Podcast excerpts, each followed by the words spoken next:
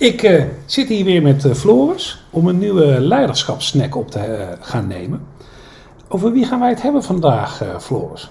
Nou, ik zat te denken, het is alweer een tijdje geleden dat we het over Engeland hebben gehad. Het leek me aardig om ons eens te verdiepen in het leven van Queen Victoria. Waar notabene een heel tijdperk naar vernoemd is. Ja, Victorian Age. Ja, ja kun jij iets zeggen over Queen Victoria? Welke tijd ze leefde, wat ze deed? Ja, ja, dat kan ik. Ja, het, het klopt. Zij heeft heel lang gezeten. Hè. Dat is, eh, eh, eh, gewoon voor de leuk. Zij is in uh, 1819 geboren. Dat is niet heel lang na de slag bij Waterloo, 1815. Klopt.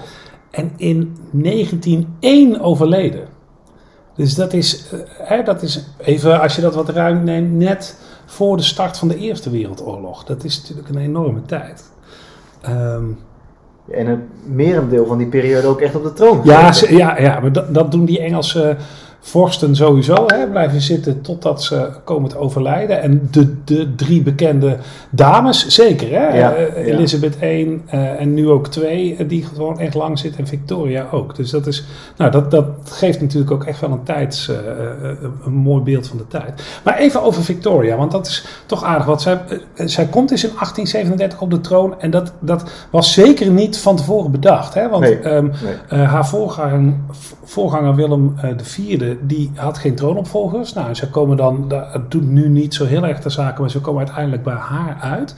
Zij is 18 jaar als ze op de troon komt, uh, was daar niet, dus niet per se op voorbereid. En dat is denk ik wel belangrijk, omdat zij uh, daar een eerste minister aantreft, Lord Melbourne, uh, die nou, op dat moment eigenlijk hè, dus de dagelijkse leiding van dat land heeft. Ja. En wat zij doet, is uh, zij maakt wel echt een bewuste keuze, zo mogen we aannemen. Een bewuste keuze om echt ook wel op hem te vertrouwen. Zeker in die eerste jaren uh, laat zij zich echt wel mentoren in haar koningschap door Lord Melbourne. En uh, een, een, bekend verhaal daarin is dat op een gegeven moment verliest hij een stemming. Uh, een met een hele kleine meerderheid wordt een, uh, wordt een voorstel van hem in het lagerhuis niet aangenomen en hij voelt zich gedwongen om af te treden. Ja. Waar, waarna Robert Peel de, de premier wordt. Tory?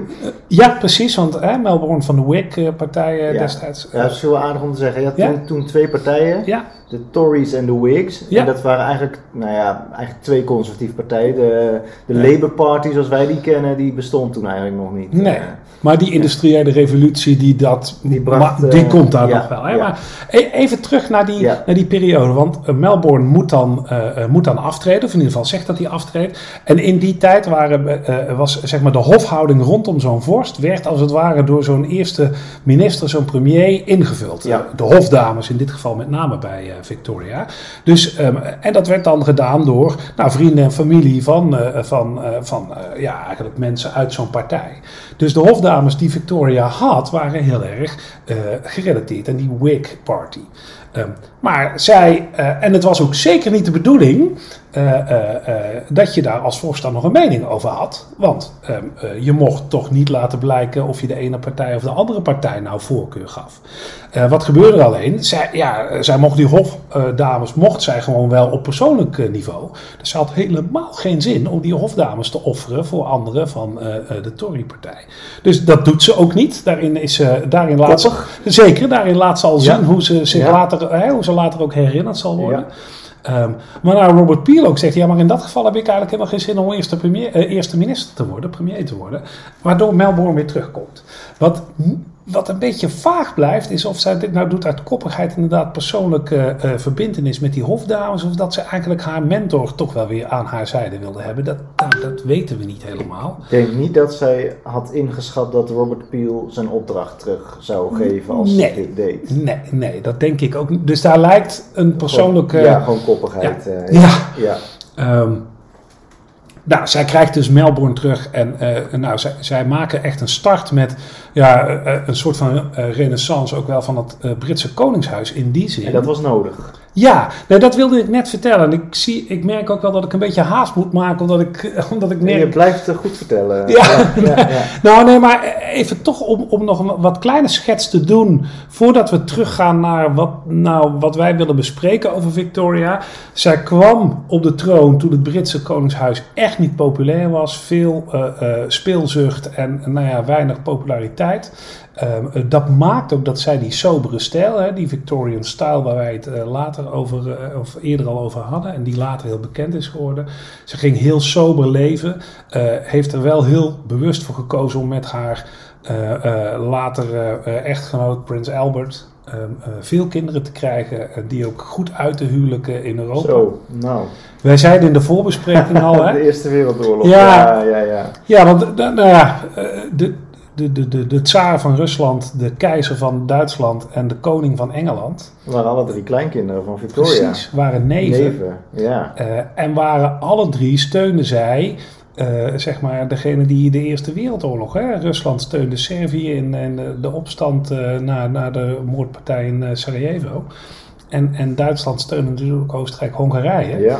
En Groot-Brittannië steunde de Fransen um, in die alliantie. En dus voelden voelde best wel veel partijen zich vrij om, om toch eens wat even een grote mond tegen elkaar op te zetten. Dus familiebanden die kunnen niet altijd een oorlog voorkomen, nee, dat is duidelijk. Nee. Uh, ja. Maar we dwalen Dat is een, uh, een zijpaadje. Ja, ja, we dwalen af. Terug naar Victoria, ja. die beginperiode. Ja. Ja, ja je, het is wel, je hebt een mooie schets gegeven en ik denk Dank. die uitdaging die ligt nu natuurlijk echt voor het oprapen. Want ja hoe begin je of hoe voer je uit een, een opdracht waar je gewoon eigenlijk niet op hebt voor kunnen bereiden? Want dat was natuurlijk aan de hand hè, bij Victoria. Je bent 18 jaar, je hebt altijd het idee gehad van iemand anders wordt koning of koningin. Ja. En dan opeens ben jij het. Wat doe je dan? Wat doe je dan? En geef je je dan zomaar over in de handen van de eerste, de beste prime minister? Of zou ze daar echt een doordachte keuze in hebben gemaakt? Wat denk jij? ja, dat vind ik wel een lastige vraag. Kijk, um, ik denk eigenlijk dat ze in het begin um, maar een beetje godzegen de greep heeft gedaan. Hè? De, de, man wekte duidelijk haar sympathie en had ja. het redelijk op orde in die tijd. Ja. Uh, dus misschien ja. wel een beetje noodgedwongen. Uh, ja, als je, ja, nou, dat is interessant, want uh, Lord Melbourne was inderdaad wel gewoon een geziene, geziene, gezien politicus hoor. Dat, hij had wel twee keer geloof ik een affaire aan zijn broek hangen, niet zozeer hij zelf maar mensen in zijn naaste omgeving. En toch bleef hij aan de macht. Mm -hmm. ja, dat, dat zegt wel wat over het gezag dat je geniet. Ja. Ja, dus ja. Nee, maar om, om op jouw vraag te antwoorden, was dat nou bewust? Ik denk in het begin niet. Als je nou kijkt hoe zij later uh, uh, voor langere tijd zich echt wel door hem laat begeleiden. En ook ziet tot wat voor krachtige vorstin zij uit is gegroeid. Uh, dan denk ik dat ze daar toch wel bewust keuzes heeft gemaakt. Of op zijn minst onbewust bekwaam is geweest, om dat maar even te zeggen. Ja, dat, ja, mooi gezegd, ja. Zou dat in deze tijd ook nog kunnen, denk jij? Vaak is het nu natuurlijk zo dat je, zeker op wat meer machtsposities, mm -hmm. toch wel terechtkomt nadat je eerst een lange aanloop daar naartoe hebt genomen. Hè? Waarin je, mm -hmm. je hebt kunnen voorbereiden, waarin je hebt kunnen oefenen in een iets lagere positie. Ja. Kun, je een situatie bedenken waarin je à la Queen Victoria uh, toch vrij onverwachts in een bepaalde machtspositie terechtkomt? En waarin die mentoring nodig hebt?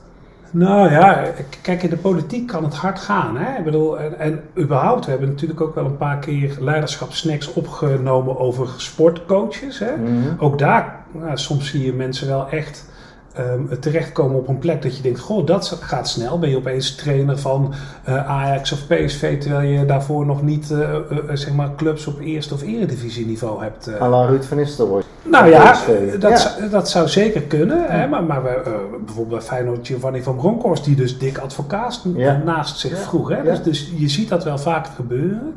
En in de politiek, ik zit bijvoorbeeld opeens te denken aan iemand als Jesse Klaver, die Bram van Ooyek lang naast zich heeft gehad om ook gewoon, ja, ik ben jong, nog onervaren. Ik heb wel, ik heb wel kwaliteiten en uh, uh, um, nou ja, de ambitie om iets te doen. Maar voel me toch nog wel genoodzaakt om het te laten mentoren.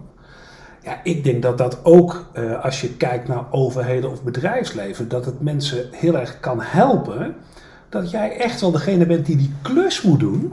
En dat jij er wel echt voor staat, maar dat je wel iemand hebt die jou enorm spiegelt, helpt, goede adviezen geeft. dat neemt de verantwoordelijkheid niet weg van jou. Uh, maar het helpt je wel om ja, misschien ook in rust daar wat over te kunnen ja, contempleren. Even met Ja, een uh, ja, lastig woord. mooi. Ja. Ja, dus, dus nou, wat dat betreft wel iets waar, je, waar we denk ik wel kunnen kijken naar Victoria.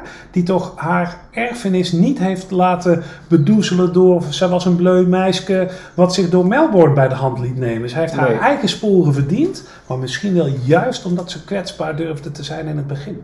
Ja, dat, dat is een mooie, mooie afsluiting. Ik denk inderdaad dat Melbourne haar leerde de ruimte te pakken. Kijk, een mooie weer. Dankjewel. Yes.